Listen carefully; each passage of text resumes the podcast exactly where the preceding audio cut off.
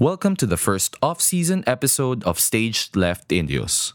We have with us Fee Palmos, Orly Agawin, and Denise de Guzman, and our topic is LGBT in theater.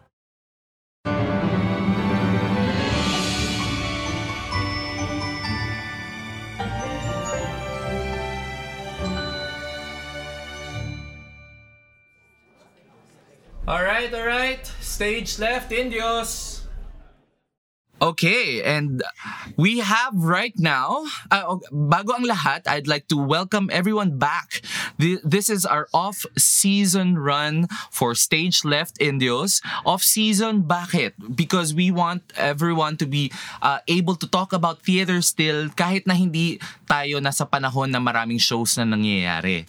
Uh, so right now, uh, one of the uh, one of the first topics that LJ and I selected, even though he's not here, is um, highlighting the space of theater in relation to the LGBT advocacy. Um, because first of all, it's close to our hearts. Obviously, bading po kami. Um, Kung hindi po halata yun. and second of all, it's also one of the biggest, um, sabihin na nating stereotypes going around na if it's theater, it's, pro- uh, it's probably gay and um, uh, colorful and all that rainbow goodness. So, right now, we have an esteemed panel of guests. Nakalok na ST. Oo, ma'am, yung tipong pinakuluan. Ayan. So, ang mga... Kasi, so parang siomay. Parang siomay. Mainit siomay. Mas Diba? gusto ko yun kesa fried. at least healthy. Or, so magsisimula tayo sa aking kaliwa. Isa siya sa mga naunang guests ko at isa sa mga pinakamaraming nakinig. Sikat po kasi siya. Hoy. Ah, si Fee Palmos po. Maraming Hey. maraming maraming salamat sa pagdalo. Muli, ito Oo na. naman, yes. Ito na yung gusto natin. Parang ano ba, akong unang nakadalawa. Oo, oh, ikaw yung first na naka-twice. Oh my God. Mm-mm. Mo lang. Thank you po. Yes. So maraming Repeat salamat sa performer. repeat for performance natin. and also with us is uh, a good friend of mine. Uh, he, we also wor- uh, we worked in the advocacy before and I also know him because he does a lot of reviews and he watches a lot of uh, plays produced here in the country. Um, he runs uh, the Jellicle blog. And uh, w- and without further ado, it's Orly Agawin. Hi everyone. Hello. Hi. Thank you for having me. Yan. Naku, marami tayong ma- juicy na pampag-uusapan with Orly around. As expectation. Oo, ma'am. Nakakatawa. Inaasahan kong ikaw ang Wikipedia. And again, another second timer. Yeah. Dahil uh, dalawa ang nakaka-seconds sa akin ngayon. Oh, feeling ko ang fresh ko. Stamina lang Sa- yan. Oh, ayan. Bringing with us the voice of DSM yet again. Um, be, DSM being one of the forefront of theater with regards to pushing advocacy, especially gender issues. Uh, with us right now is Denise de Guzman. Hello. Hello. From Deus Ex Machina. I'm Yes. just like one-fourth Yes. of the council. Yeah, apat po sila at lahat po sila ay bastos ang dila. with safety. yeah. With consent Bastos and with sa- safety. Ang ganda. Ma'am. Ang Landi responsible. Landi responsible. Landi Ang responsible. ganda. Yes, and with that, magandang pag-usapan ah, talaga ngayon ang usapin ng LGBT dahil ito isa sa mga heated discussions not only just politically also ah, sa society natin dahil sa mga um, ah, usapin ng karapatan. Mal- malakas ang usapin ng karapatan right now, especially in our country. And with regards to LG, the LGBT, we start light muna. Um, characters. Who are your most memorable LGBT characters, even uh, from Broadway, li- like um, Western productions, European productions, or in the Philippines? Sino ang isa sa mga inyong me- most memorable LGBT characters in theater? Ako meron na. Pwede ba magsimula? Go. Ikaw Sige, nagsimula. Sisimulan ko muna. Um, for the, the local scene, uh, favorite ko talaga yung mga characters sa Care Divas. Personally, because I think they embody a lot of the feminine uh, expressing gay men and carrying with them a lot of the burdens of the country na binibit-bit at ini, ini, inilalagay, niluluklok sa mga bakla. And I think some of them are trans already.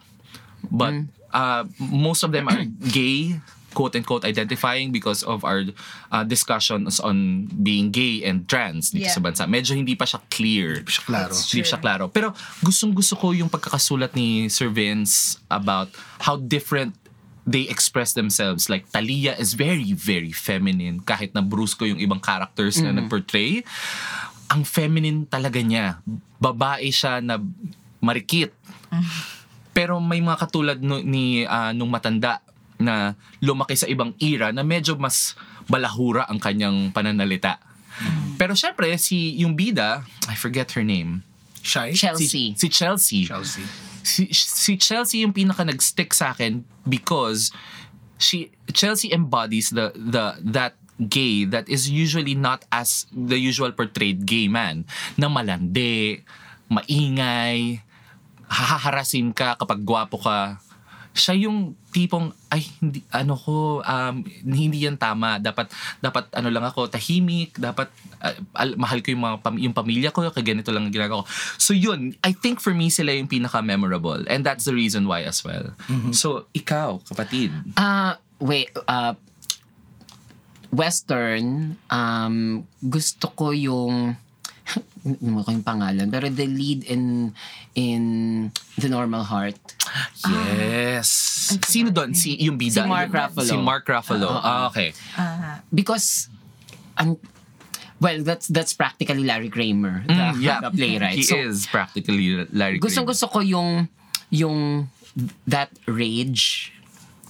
Hindi siya hindi siya hindi siya hysterical it's really coming from a place na you Yeah. really have to be to be anger yes Diba? Parang siya yung personification ng rage, the inner rage of that exactly time. Yes. the inner Ned rage of that Weeks. Ned Weeks Ned yes Weeks ayan um because during that time kailang yung walang nagagalit pero Alam natin galit tayo. kailangan dapat magalit and the one who made the monologue.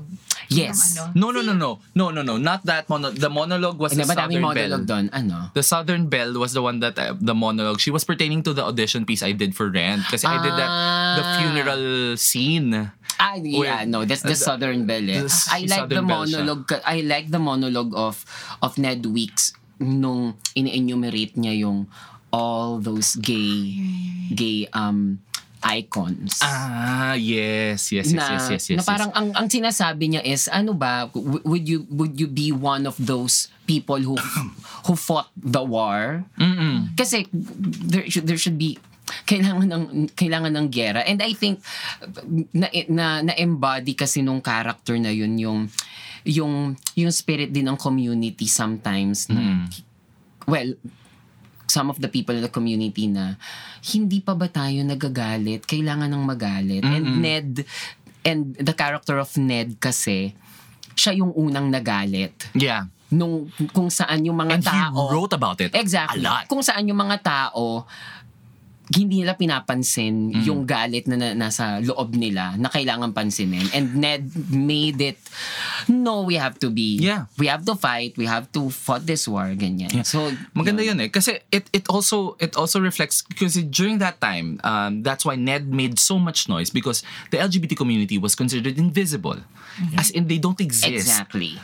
And it's also a good reflection to now that everyone can see us. It's just we're all always second class, third class. That's why now it's a good way. It's a good time to reflect on our gay uh, advocates. Kung sino naman ngayon yung nag-iingay for us to be recognized as equals. Exactly. Yun na parang, Ganun yung ano hindi, ni Ned eh. Oo, na parang hindi pwedeng may mag-ingay para sa'yo. Kailangan mo ding Ikaw yung, mag-ingay. ikaw yung dapat mag-ingay. Oo, Yes. kasi ito yung pangangailangan ko, sinasabi ko to, pero may iba kang pangangailangan at hindi ko yan malaya, malalaman kung hindi ka nag-iingay. But- Totoo. y- You know, it's it's interesting looking at the material. If, if you say that Ned Weeks is the voice of Larry Kramer in The Normal Heart, if you look at the narrative, nagsuffer din siya ng consequences because of his character. Yes. Exactly. And, and I, I think it's more of like Larry Kramer debating with himself. You know? na Good, parang, yes. Ang galing eh. Oo, and, and and that and that's why I I I love that characters because that makes it very human. Exactly. 'Di ba? When you when you fought for something, when you stand up for something all the time, lagi ding May Tama, kabayaran. oo, may kabayaran. At, Yeah. at the back of your head, parang, tama ba yung ginawa ko? Yeah, exactly. Pero, alam mo yun, it's it's a process in life na, And that's how it is. Exactly. And and that- also yun. the discussion of even though he is a very strong warrior in that uh, in that play pinakita rin doon na even warriors can be humble because there are battles that he can't win Exactly. because he lost his partner and, and it started, hindi niya makalabanan yun And at saka, ang ganda, ang, ang ganda kasi nung journey ng character na it started with him just just f- because of his friends are dying. yes Meron pang meron pang medyo um, Disconnect. disconnect. Yes. Pero when it nung nung yung partner niya na yung nung nung na-infect with HIV, this is so close to home. Nandun na din siya sa ano ba lumalaban ba ako in a very in a logical manner or are these just or I'm just being emotional. And that's so hard. At saka yung discussion din na yun, it also brings in together the LGBT community because of the disease, of the Exactly. infection. Because it's not only about gay men. It's the, the play is also about lesbian women or women in general working in healthcare service. Kasi sila ang tumakbo when gay men are dying. Sila yung tumakbo in the rescue of the Yeah. the, Yes, the yes. brothers. Kasi the lesbian women were the ones filling the hospitals helping the, these people out. So ang ganda niyang discussion on how the community got together. Yeah. And Ayun, sorry. Uh, um, okay, Orly, ikaw. Yeah. Well, I Your actually, character. Actually, ano, ang daming lumalabas sa akin ngayon na mga characters na nagustuhan ko through through the years, no. Um f- well, locally, I would agree with Care Divas. Actually, sobrang gustong-gusto ko yung Care Divas. Care Yeah. Divas was my I I I, I would always say that Care Divas was my first peta play. It was the first peta play that I saw. Um, a friend of mine, Eko Bakyal, talagang pin, inano na niya ako, inano na niya ako. Pinilit na niya ako, you watch Care Divas, I'll give you tickets. So, nanonood ako. So, after ko manood, pinanood ko siya ulit. The third show was my show na. Ako din, ah, binili ko na yung buong show. So, ako din nagbibenta ng ticket sa ano. And, and yun, you know, I even made a, a, a, um, a character essay on the different characters. Yes. And, Oh and, my and, God. and just by looking, m- my, my, my understanding of how, well, actually, it wasn't Sir Vince who who wrote the story. It was Oh, it, Um, I'm Lisa so sorry. Magtoto. si Lisa I'm so Magtoto, sorry. No? Okay. Um, and, and Magtoto came up with four personas who who who symbolizes the stereotype of the gay Filipino in in, in, in, in, in all of us na yung baklang Pilipino ay pag tumanda siya yung mag-aalaga sa magulang, siya si Shai, no? Mm. Ah, at ta- la- actually lahat ay nag-aalaga, no? Ah, ang baklang Pilipino ay malandi, ah, minsan walang sense. Si Stalia. That's Talia, di ba? Ah, meron tayong mga baklang borta, traction, mukhang kabayo, di ba?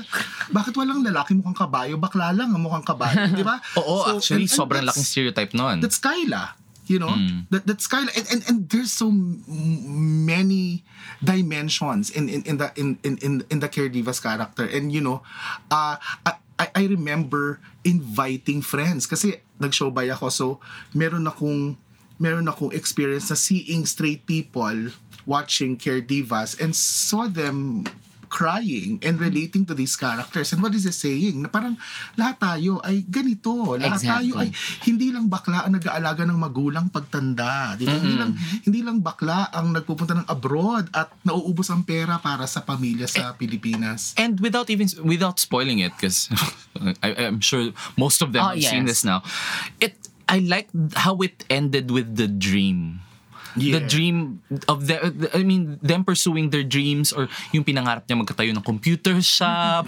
yung pinangarap niya magtrabaho sa Nakuha ibang- nila yung goals nakuha nila. nila yung Nakuha goals nila yung nila, goals nila. And I- I ang think- ganda Ah, Oo, parang sinabi na may future, no? may Yeah. future may, may, may katapusan. Another another character that I'm I'm also thinking about, uh, local din to, but it started as a film in 1982 and eventually made it to the local stage. I mean, very very intimate stage.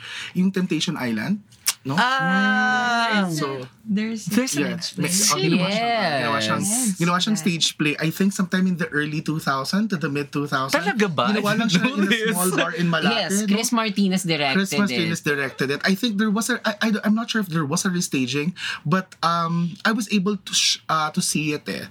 Um, And, uh, well, in 1982, when Temptation Island was shown, uh, it was a flop, no? It was a flop. Kasi yeah. parang, Ano ba to? oh, di ba? Nasa disyerto kayo, pero nagagawa But niyo pang mag... to be fair, ganun naman Diba? talaga yung premise niya na Exactly. But the camp, lines no? are great. The lines are great. Tsaka but it was only cult in 19... favorite na siya. Yeah, but it was because, but from 82 to 94, it was, you know, a thing of the past. Until Jessica Zafra saw beauty in it and wrote something in her column. Tapos, critics now, tinignan- looking into oh, it. Yes. Itong material We had a second look into the Diba? material. Ito- Ay, Ay, oo nga, oo, di ba? ano? Titignan mo, ang mga damit ng mga babae, colors of the Philippine flag.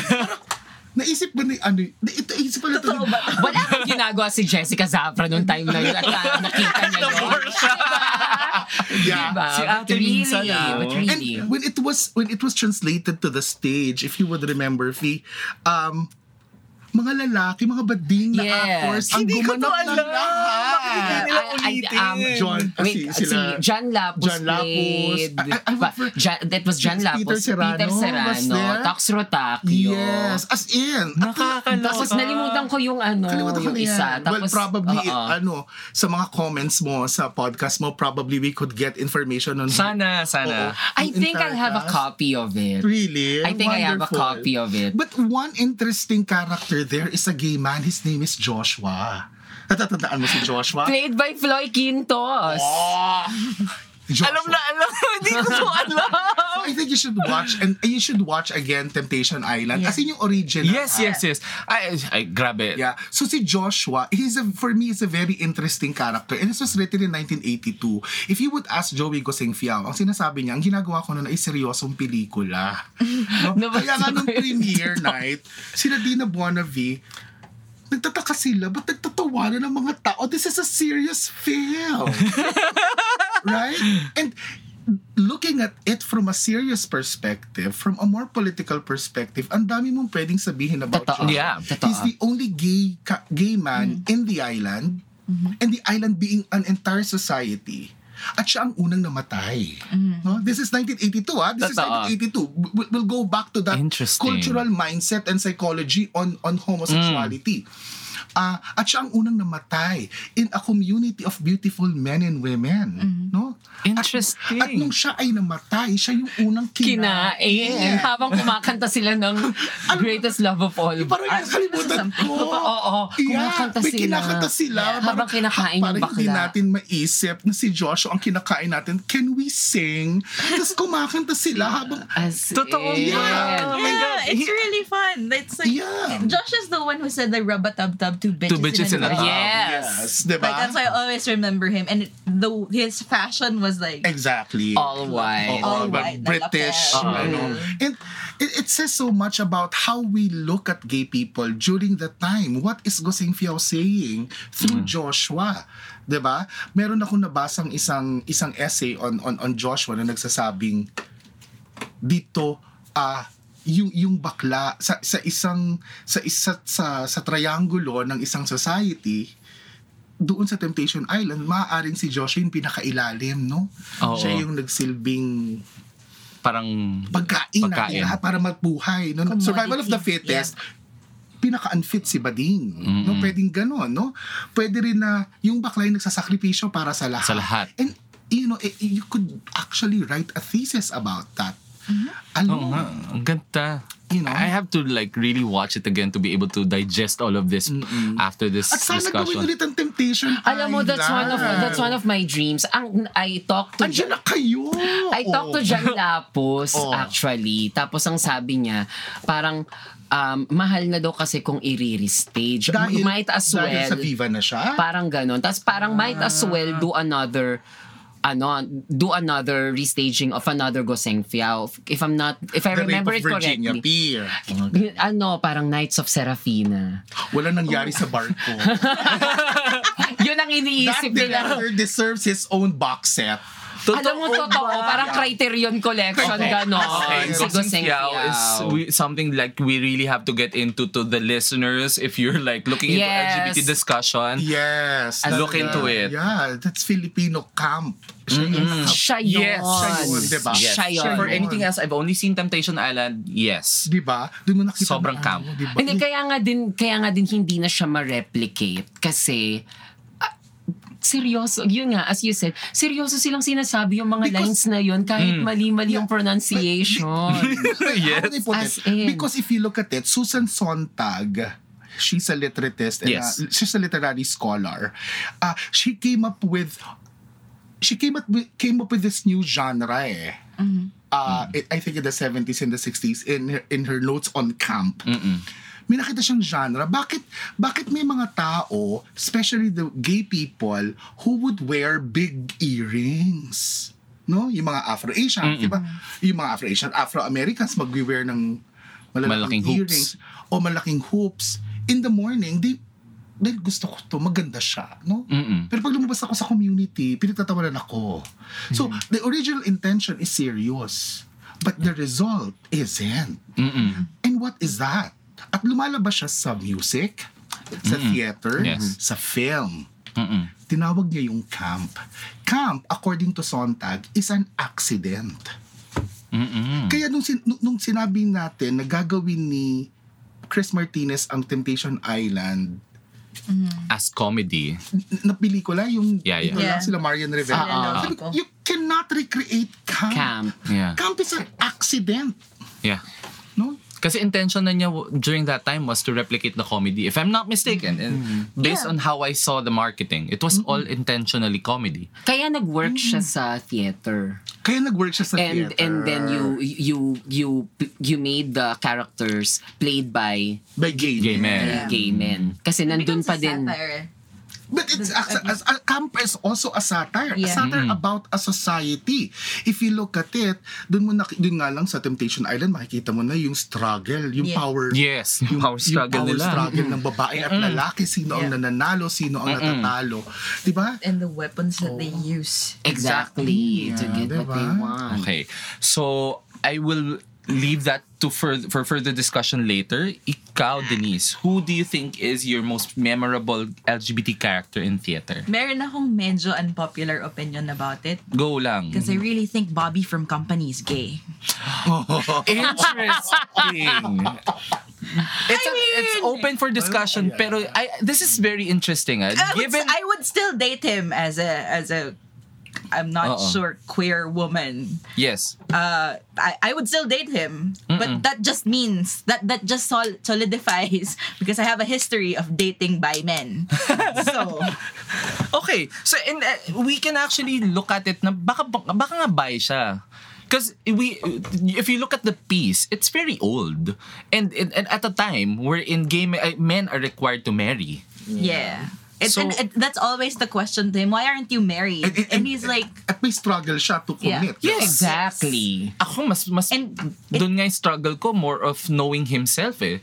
That more than committed com- commitment is more of understanding who he is. Most of his songs revolve around Oo. Trivia lang ha, may gagawa ng company next year. Oo nga.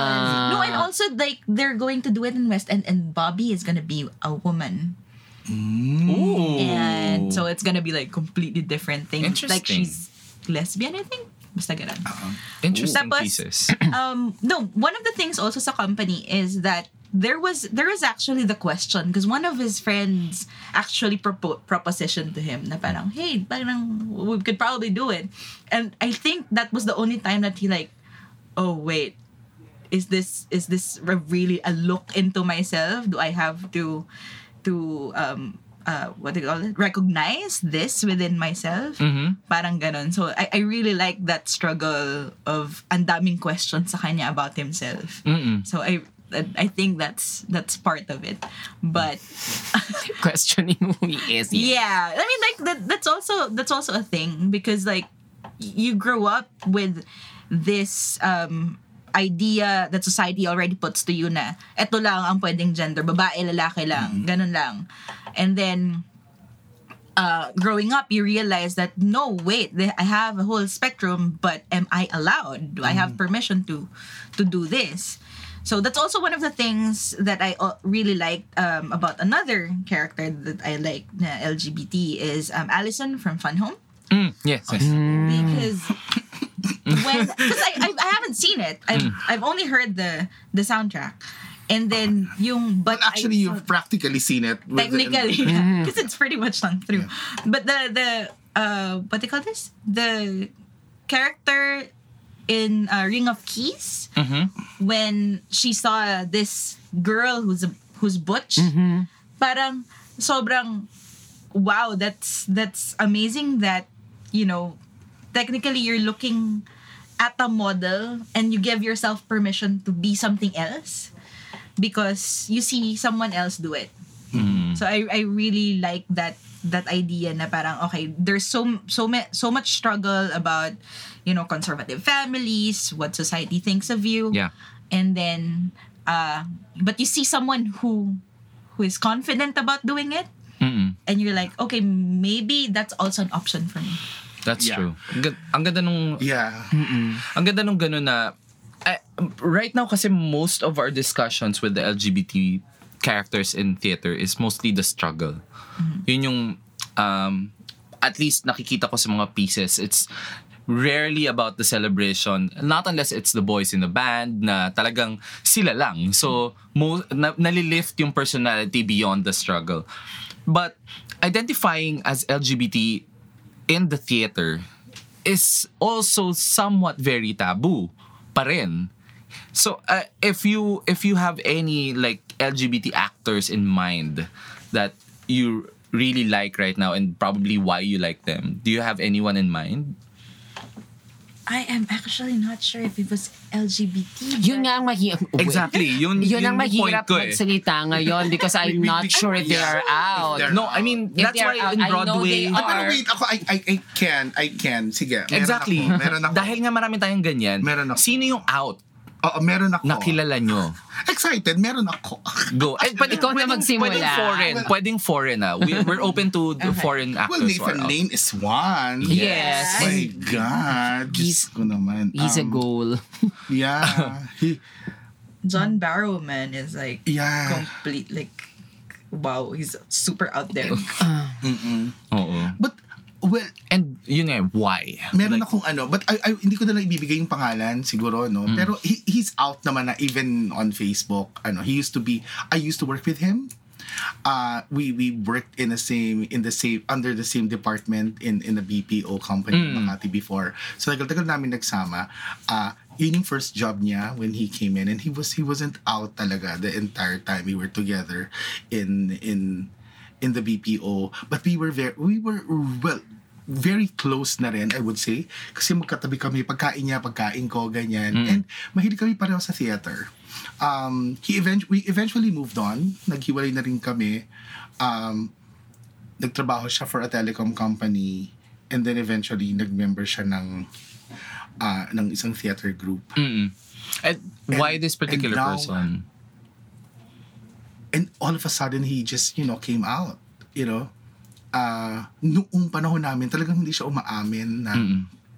there was a time na parang tinanong ko siya directly na parang bakla ka ba sagot siya ganyan hindi Mm. pero ngayon pero alam namin the, end- the I mean you know uh, uh, you Yes. know how it is Glass closet. Ah, Oo.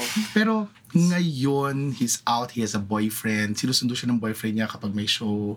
Binibigyan siya ng bulaklak kapag may show. Kilala mo na.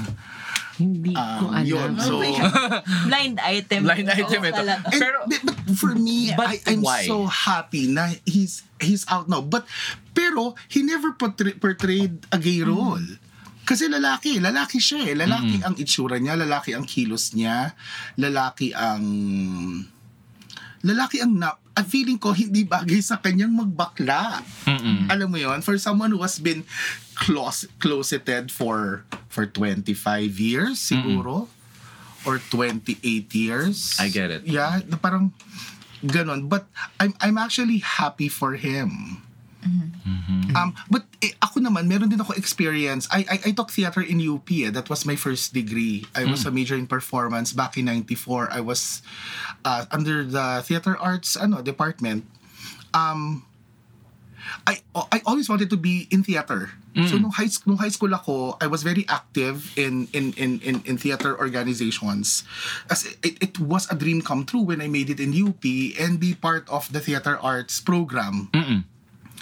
Um, but I as I was maturing, as I was growing up, I I I, I knew that I'm in my dream, but it was in the mid 90s. Pangit ako, sungki-sungki ang bibig, ang, ang ngipin ko, maitim ako. Ano mangyayari sa akin pagka-graduate? If you get my drift. Yes. So, that was the time na ang mga bakla natin ay sila Roderick Paulate. Puro straight ang mga bakla natin sa media. Diba?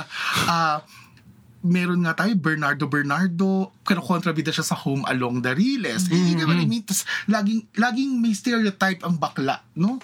Ay, wala pa tayo dun sa panahon na talagang nasa center stage si bakla at siya si Vice Ganda, siya yung superhero, siya yung... Siya si Zaz, Oh. Zaz, sa tour Oo. Yeah. Yeah, siya si Zar Zar Zar Tornado. Meron tayo nung araw na Darn Darn an Darn na kuno na si. Yes, ano, Si Dolphy. Si Dol. Si Dolphy. But that's But- also not but that's just Yeah. you know Paper ano siya eh. ko anong ano ko magiging actor ba ako pero mag, anong anong hanggang saan ako dadalhin ito so that was my question no Mm-mm. before kaya after theater I moved on taking other undergraduate courses yeah. Interesting.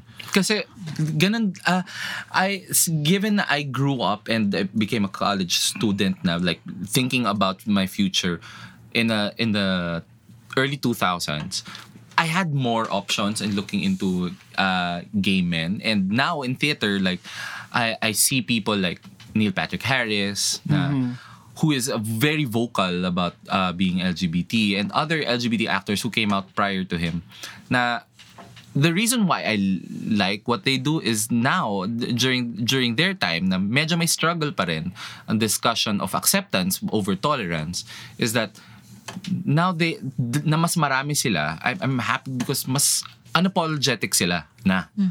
Na even though it can cost them so much in their career given that the career is still very conservative now they're very unapologetic which actually pushed a new wave of uh, of leaders and in mid 2000s to early 2010 nagkaroon ng surge 'di ba ng discussion on gay men. And I really think some of these actors are like to be thanked for because of this. Mm-hmm. Like, mm-hmm. kunwari sa atin, like, after ng the Trevor incident that, that, led to the Trevor project, it even reached the Philippines that people like Boya Bunda, like Vice Ganda started talking about it and started accept, uh, like, mm-hmm. leading the way. I'm not, I'm not saying that I agree with most of what Vice say.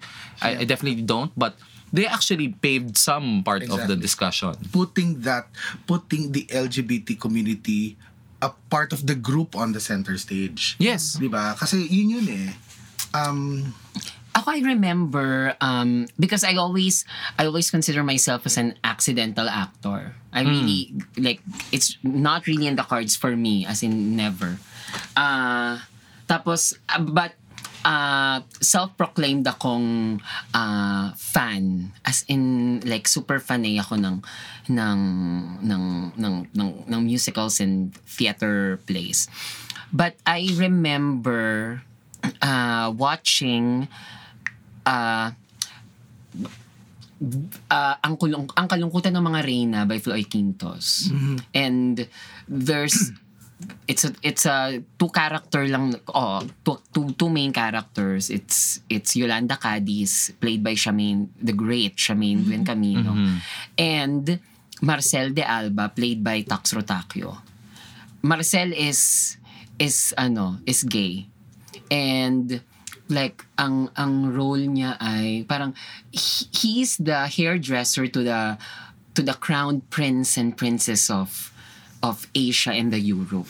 Ganon. So, so, it, it parang, ay ito yung VLF VLF, yes, I yes. know. And that's one of God, that's one of that's my dream. beautiful. That's one of my dream roles. Kasi yes, stereo ah, because ang galing ni Sir Ang Floyd loko. gumawa ng ang ng material pa anything. lang ay yes yeah definitely Parang here you see a stereotypical gay man, kumbaga kung tatagalugan mo, parlorista. Oo. Yan. At totoong parlorista At totoong parlorista, but to the heads of states and the princess and prince of Asia. And yun yung, kaya siya hinire ni Yolanda Cadiz is because he, she, Yolanda Cadiz just Wanted to reach out to the masses. ano, ah parang she declared martial law and she she wants to trans- transition the well yung yung Philippines na yon into into um a monarchy. Mm-mm. Kaya gusto niyang maging ano and I- Ayun, oo, yes I and I remember and I remember watching that performance and parang isa yun sa mga ah, ah, ah, I'd I'd want to to Play that role. play th- to to play that role because it's empowering Yeah. It's it's empowering. And and wa- one one character again well played by Tax Rotakyo is Ada. It has always been a dream role Yeah. for me. Because nakaka nakakaano nga na parang may mga nagsasabi na yung character daw na Ada pushes stereotype Stereotype. ano stereotype and all. Pero ang ano ko naman kasi is meron talagang stereotype This is the reality of Exactly. Kung, so kung so dahil stereotype siya, hindi na natin sasabi, hindi na natin I-recognize i-recognize at, at at ipapakita yung storya ng stereotype na yon dahil Mm. ang nasa isip natin ay pag-further yon ng stereotype. Mm. Parang it's unfair for those people na yun talaga kasi may baklang binugbog ng boyfriend, nagbibigay ng pera, ng lahat ng kinikita niya. Pero I mean, that's the struggle of a person and that's that's something that is unique in the struggle of Ada. But what's what's important is that she was able to overcome and Yeah. triumph over that struggle. Yeah. And I think that's that's what's important. Yes. Hindi dahil stereotype siyang bakla.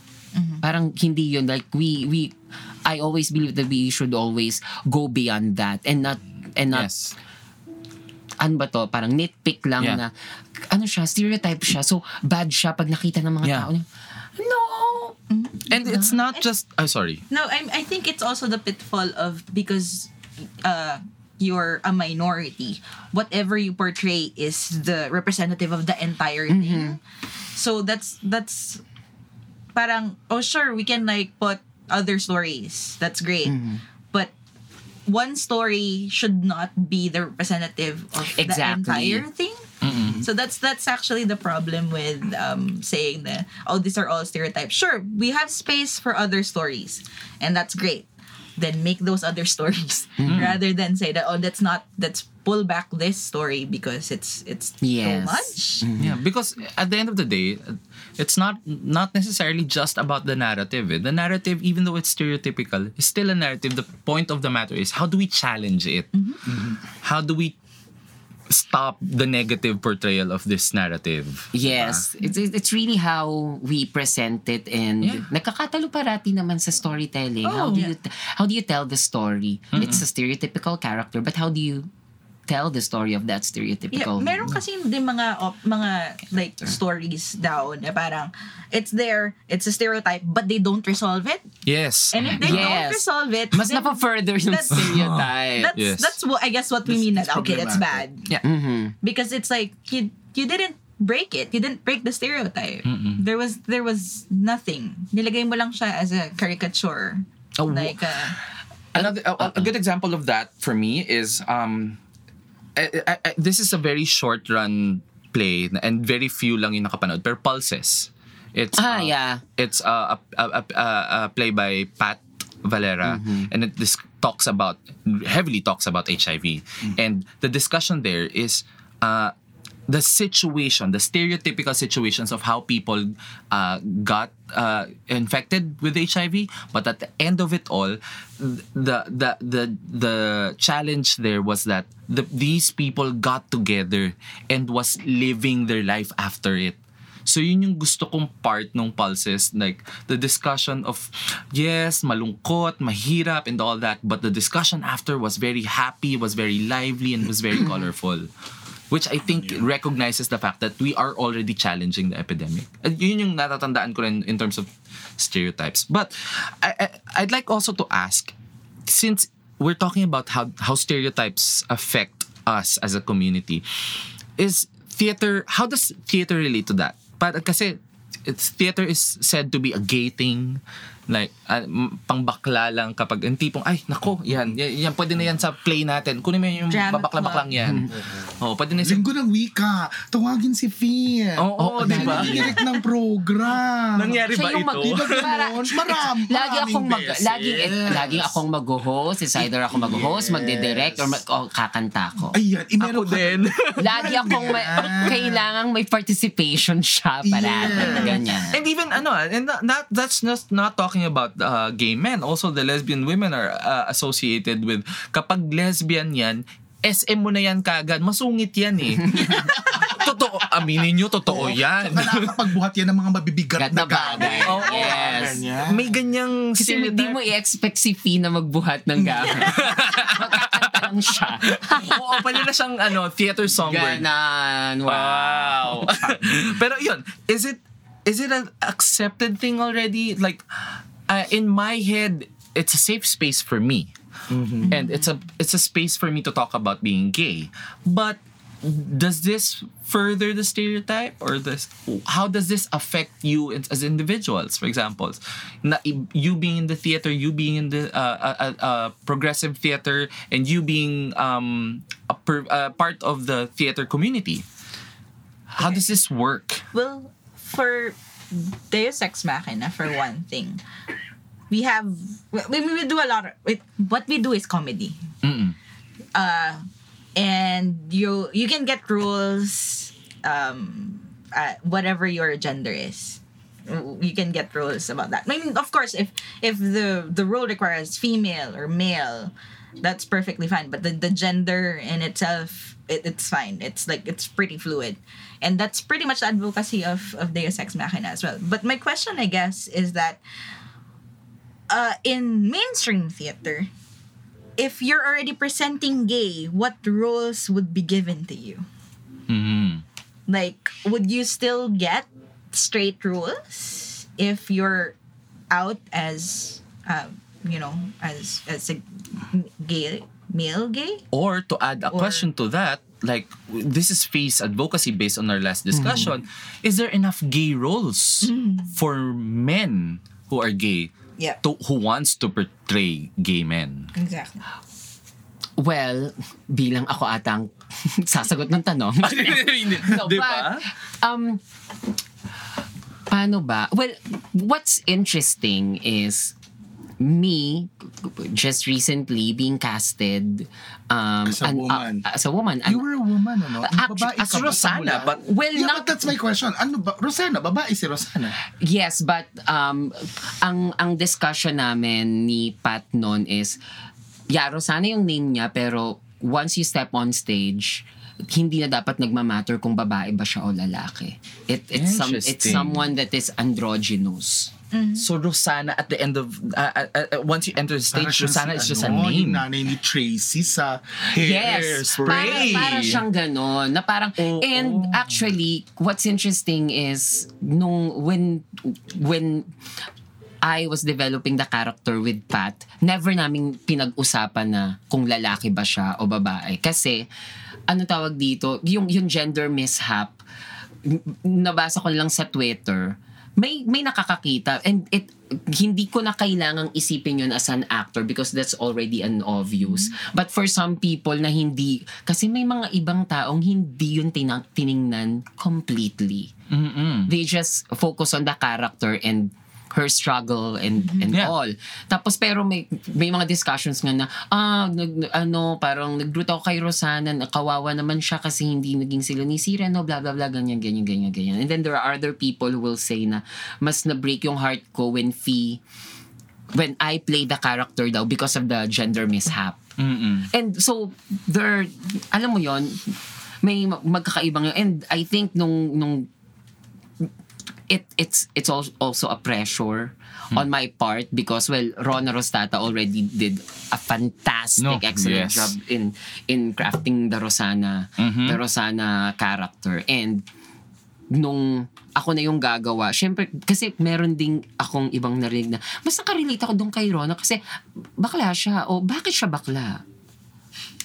May ganon. Pero when I was developing the character then, it's it's during it's during the war, 1920s, 1930s, 40s, ganun yung 40s, ano eh. yeah. 'Di ba yung yung setting and homosexuality during that time is is an It's idea a sin. eh, eh, hindi, it's, it's an idea that is really something new that was, 'di ba? Dinala lang naman sila ng mga It's- ng mga Amerikano Mm-mm. sa atin but you know our our our history. Uh, we have a long history of you know our our mythology have husbands. Yeah. Yeah, of fluidity. Exactly. And even up to the time of Aurelio Tolentino wherein may character siya na ang ang character ay binalaki which is a tomboy and binabae. And you know and that's also a character I played in Aurelio Sedicioso Crising na Yeah, It, yeah. it was meant to be played like a woman but Ikaw yun. hindi siya woman Mm-mm. because again it's it's something to it so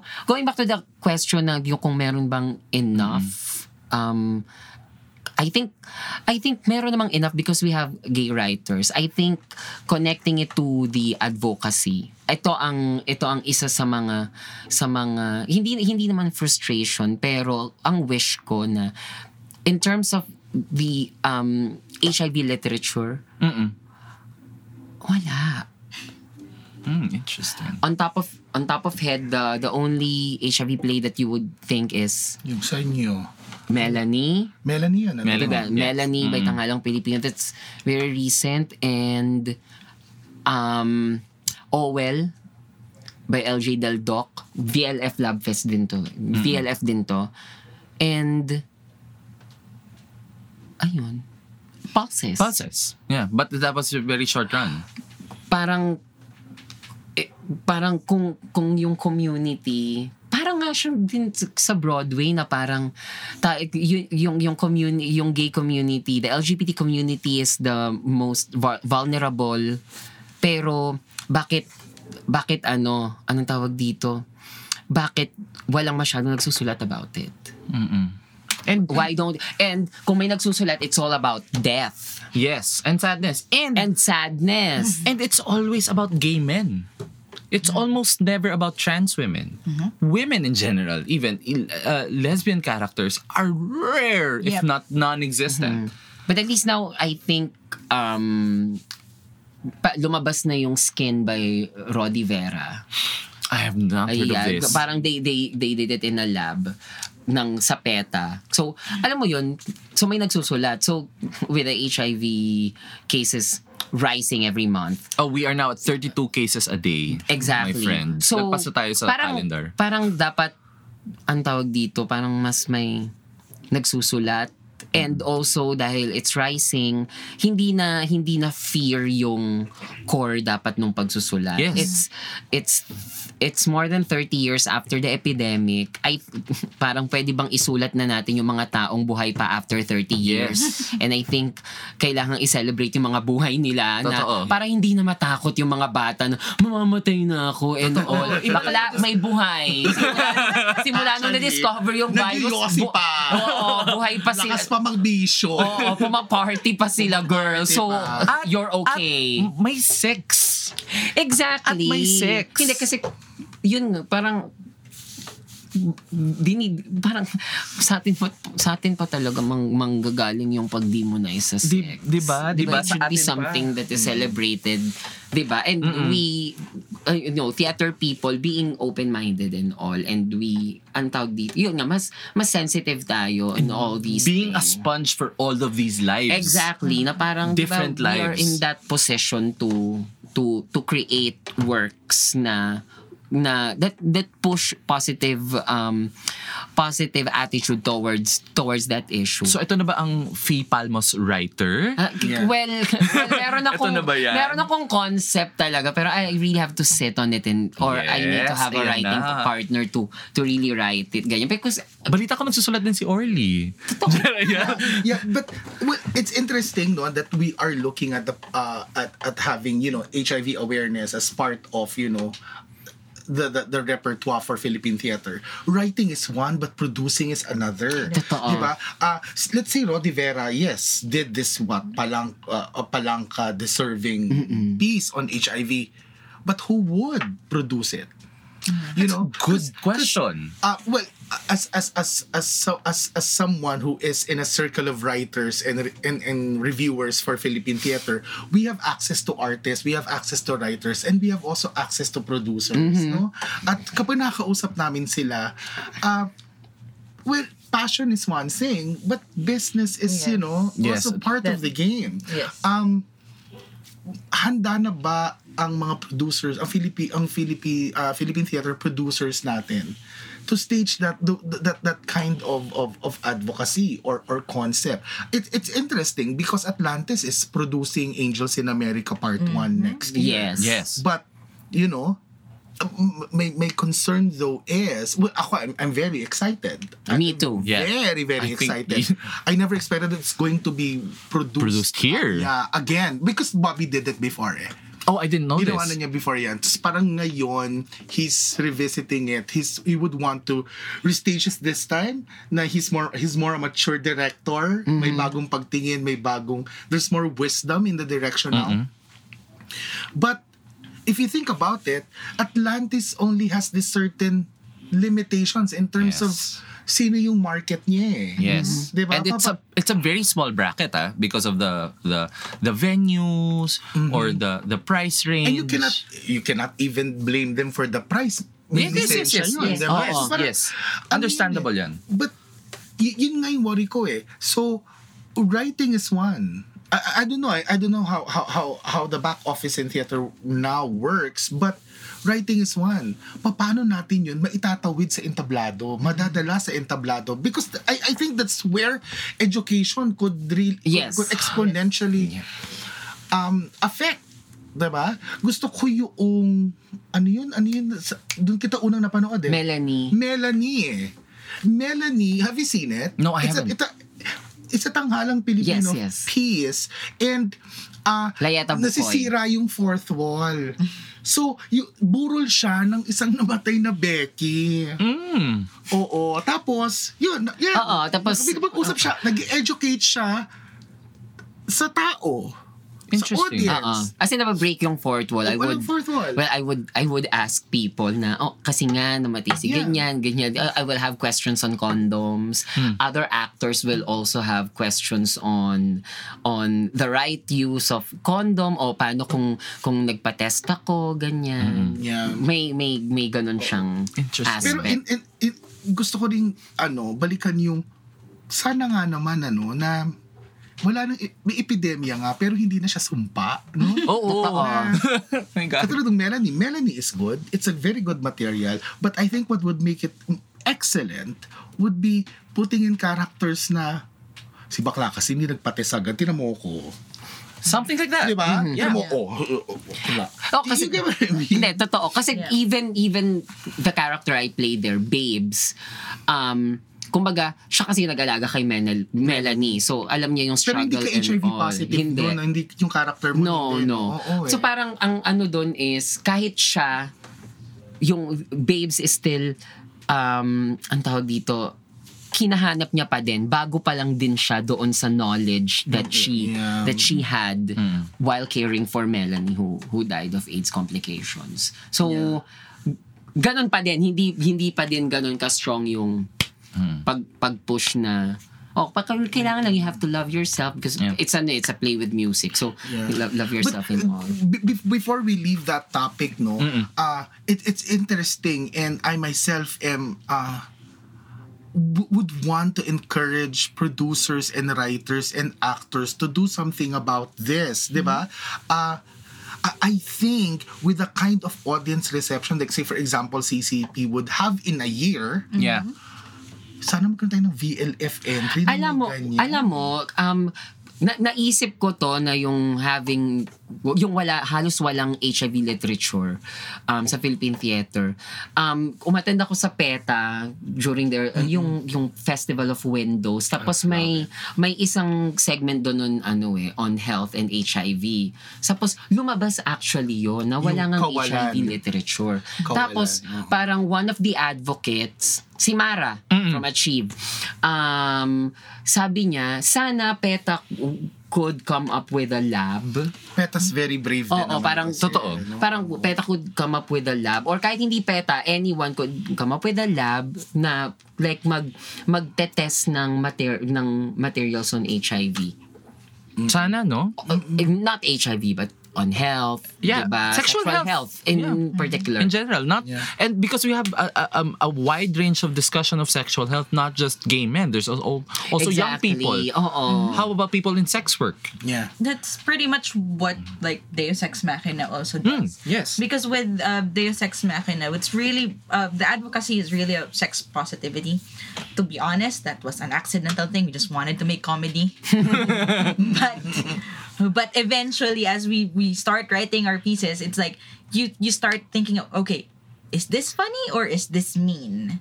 And then you start thinking like, okay, what are the what is the message that we want to put across? And it's always that you know, it, sex positivity. You don't have to con, uh, con, uh, constrain yourself in gender roles. You don't you you can play with your kinks and like accept that. And also like one of the things siguro that we haven't touched really is HIV because that's a very uh, sensitive topic to make fun of. yes So that's really hard uh, hard in in a way. But I think kaya naman. It's Kaya just, naman. just uh, we have talked with Love Yourself and ed- educated ourselves with, ab- about um, HIV. But um, also, I think in the way that Deus Ex Machina does it is that we put we put it in a the the what the lessons in a in a comedic manner pero na hindi siya preachy because Yes. that like it doesn't really make sense Oh, to tsaka have a comedy talaga comedy. speaks to Filipino audience that's eh. true very much Kahit kahit yung uncomfortable, Totoo. And- parang Especially- put it in comedy, Totoo. they will have a nervous laugh, they will laugh first and then they will Masasabi realize. Yeah. mm, Oo, and yeah. with Think the- responsibly lang. King responsibility. Think and with the, the DSM, they've touched sorry. so many sensitive topics. A lot. Yeah. From scat. that's like here's that the was thing my favorite role. because it's so disgusting. Pero yun, it, it, it touches on a lot of different topics and it, it makes it really funny. So I, one of the things that I really enjoyed, there was one um, piece that I wrote. Um, it was for an an- anniversary show. Tapos it was about frats. So parang, ha, ha, hello, frats. Like super toxic masculinity thing. And then uh, the way that that we made that piece is that it, it really breaks the the stereotype of uh, hyper masculinity. Ganyan. That there was a because I was I, um it was a role played by Marco Sumayaw and uh, Mark Belardo. And they were in front and I was in the back because I was just watching it. And then I heard someone like right in front of me go like, "Hey, gusto ko nang sumali ng frat because of this. if frats are like this." So parang I'm like, "Okay, wow, we we are getting through people. That is kind of cool." And then also the yung idea that one of the battle cries of Deus Ex Machina is consent. consent. That consent is sexy. front door pa lang. Yeah. Kasi magtatatak ng ano 'di ba, ink that you you paid.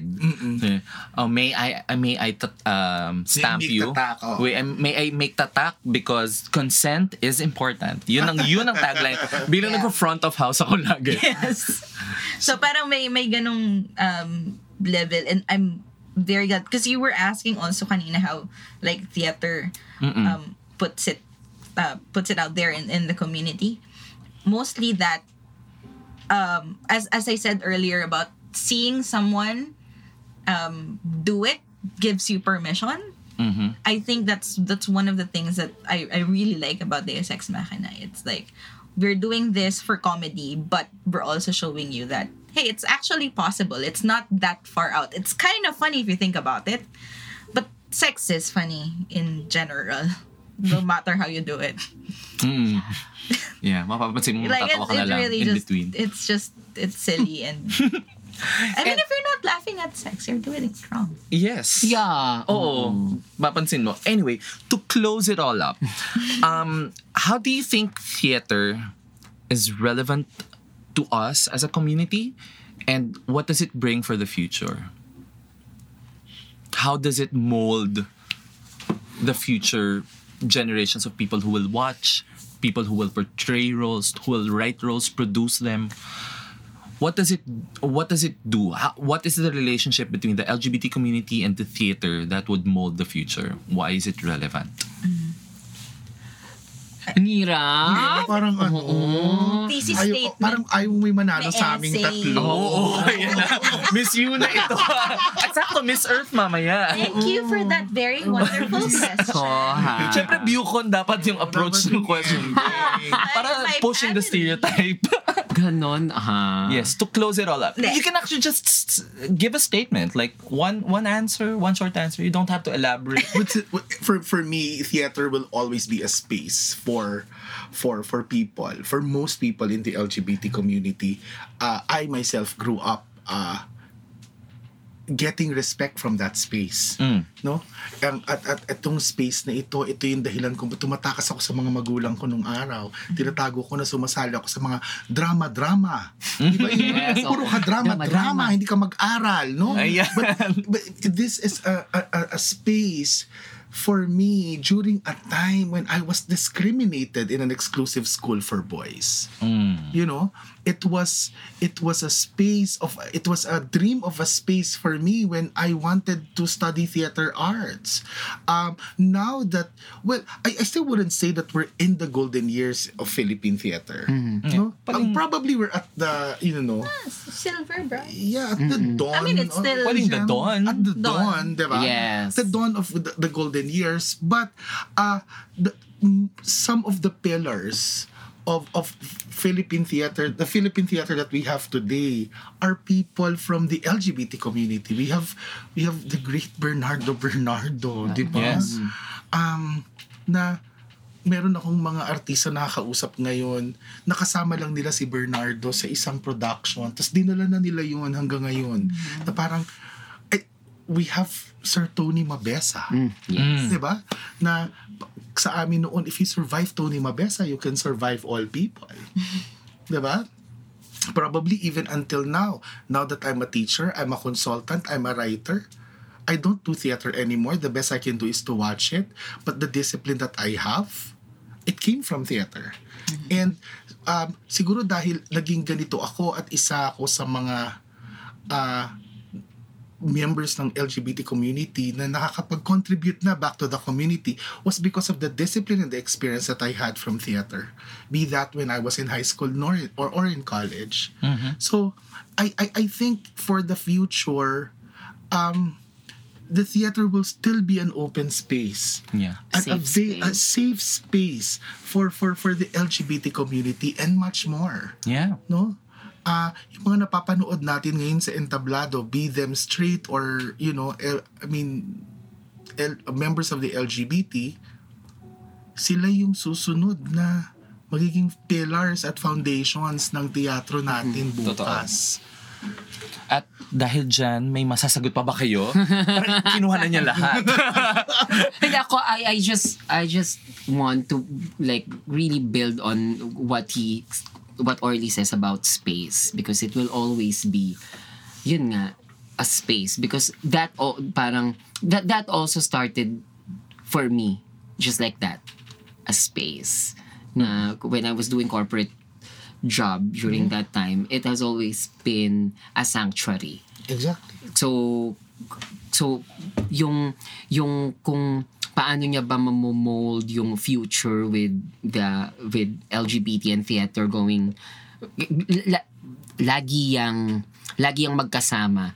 Like may may struggles, merong sana mas nagawa ito o sana mas marami pang mas marami pang nagawa, mas marami pang naipalabas. I think at the end of it all, ang pinaka-importante ay may naipapalabas. Tama. Yeah. Kahit papaano, may may binubuo, may ginagawa, may may panibagong may panibagong kaisipan, kamalayan, napupukaw man yan, nabubuksan, nasisimulan. Tama. I think yun yung pinaka yun yung pinaka-importante and that's because these two spaces, the LGBT community and the theater, it automatically thrives Yeah.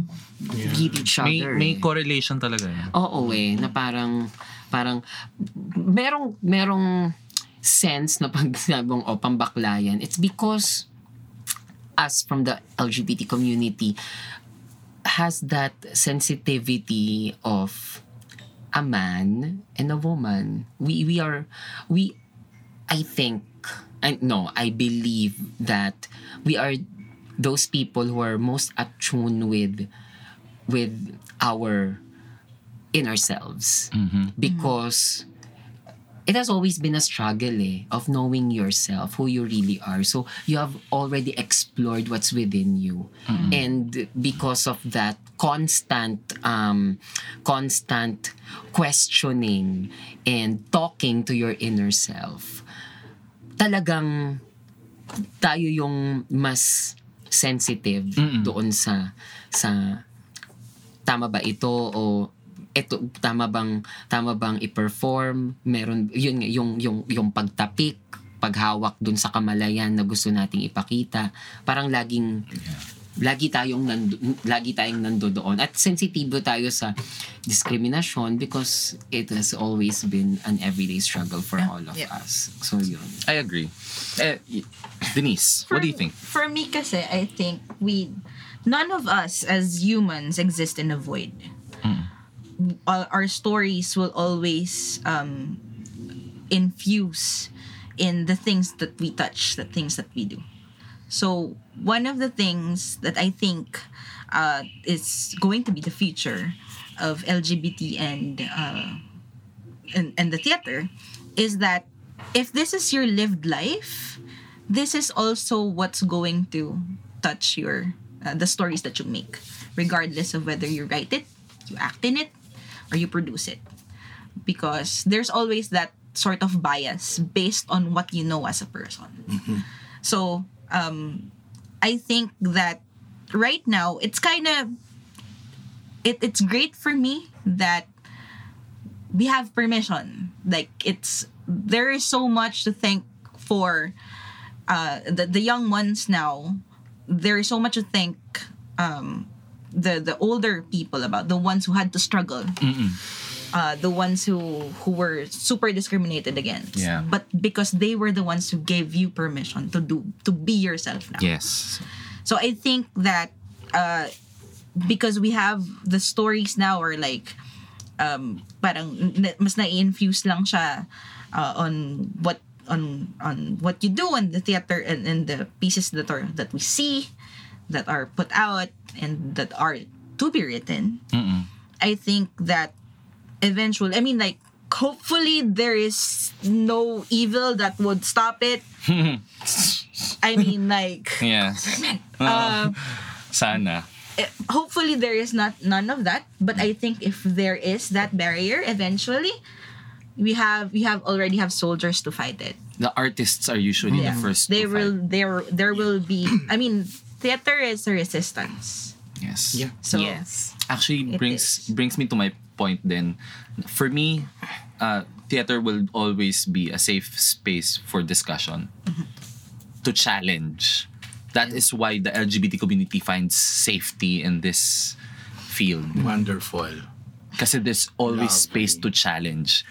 We've struggled so much and continue to do so. But in this space, we challenge always. And with that, maraming salamat sa ating mga lahat ng mga nakausap. I, I, I know it's a very heavy discussion but it's also very lively. Yes, And- yes, and yes. for me- It's because it's gay. and I think it's for me It'll it's never very happy. Uh-huh. It's very happy. It's always very happy for me to be able to discuss and share the these things with you guys because I know that you guys bring so much to to the art form that we love be it as an artist as a, pro- uh, a writer and the producer and also as a, a- a- an advocate so maraming salamat and I hope you guys is there anything that you guys want to promote none right now Thank you sa lahat ng nanood ng mula sa buwan. Making it the success that it is. Yes, and it's wonderful. And also DSM, maybe shows next year. Yeah, the next show for Deus Ex Machina would be at Fringe. Oh, Because, Fringe. yeah. Wow, okay. Yes, This is always Fringe it's, Manila. it's always a, a thing that we're we're looking forward to all the time. Fringe na ba part ulit? of Malapit. February. Yes. Feb, February. Feb, Pero na. nag-aano na sila ng applications, Yes. diba? And of of course, visit Jellicle Blog. Yes, the Jellicle Bla- blog. Blog. Yeah. the Jellicle blog.